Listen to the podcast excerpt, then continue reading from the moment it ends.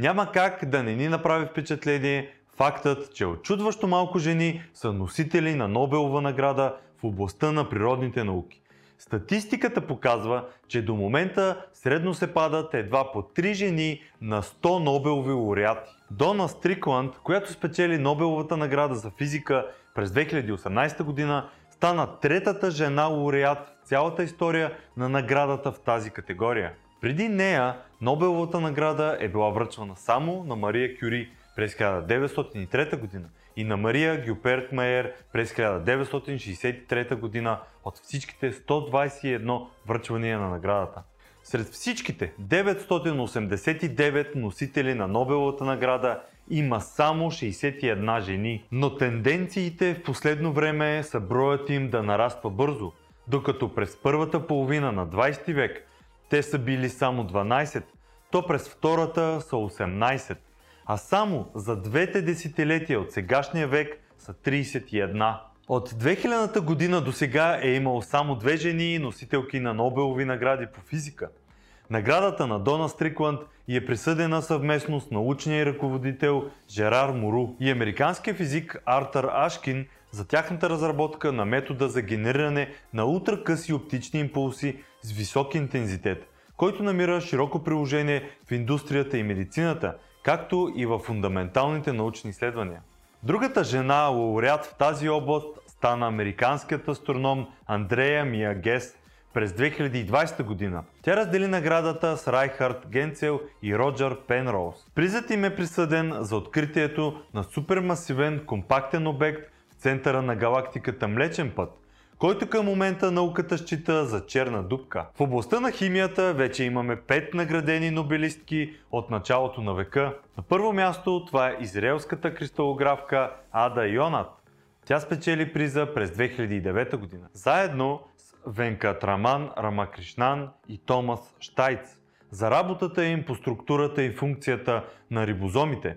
Така тя стана първата жена Нобелов лауреат в областта на науката от Близкия изток. След това през 2018 година наградата взе американската инженер-химичка Франсис Арнолд, заедно с Джордж Смит и Грег Уинтер. А само 2 години след това приза бе спечелен едновременно от две жени – Емманюел Мари Шарпантье, френска изследователка по микробиология, генетика и биохимия, която е директор на института Макс Планк, заедно с американската биохимичка Дженифър Даудна.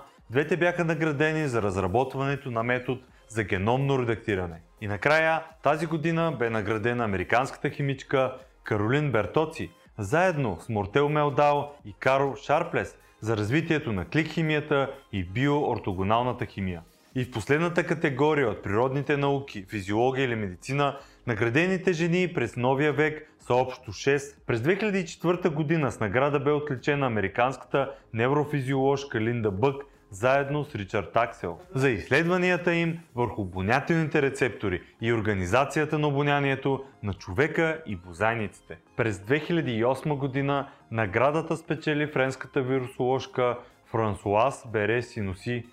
Тя я сподели заедно с Люк Монтанье и Харолд Цурхаузен.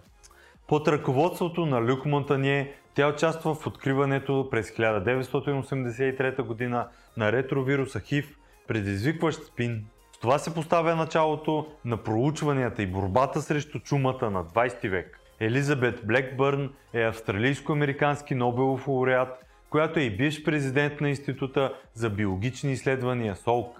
През 1984 година съвместно с американската молекулярна биоложка Каролин Грейдър откриват теломераза, ензимът, който зарежда теломерите. За тази работа двете получават Нобелова награда за физиология или медицина за 2009 година. Споделяйки я с Джак Шостък, откритието им е, че теломерите се защитават от прогресивно скъсяване с помощта на ензима теломераза. Работата на тримата оказва огромно влияние в областта на онкологичните заболявания и изследванията на стареенето.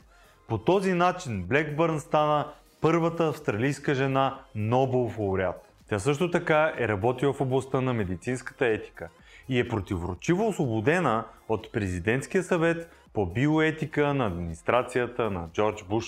Ту Йойо пък е китайска химичка и фармацевтка, учен медик и преподавател. Тя е най-известна с откриването на артемизинина и дихидроартемизинина, използвани в лечението на малария и така спасили милиони животи. Откритието на артемизинина и лечението на малария се смята за съществен пробив в тропическата медицина през 20 век и в подобряването на здравния статус на хората от бедните страни. За работата си тя получава през 2011 година наградата Албер Ласкер за клинични медицински проучвания и Нобеловата награда за физиология или медицина за 2015 година съвместно с Уилям Кембъл и Сатоши Омура. И накрая през 2014 година норвежката биоложка и психоложка Май Брит Мосер заедно с Джон О'Кийф получават Нобелова награда за физиология или медицина за тяхното откритие на клетки, образуващи позиционираща система в мозъка. Защо въпреки всичко тези жени са все още толкова малко?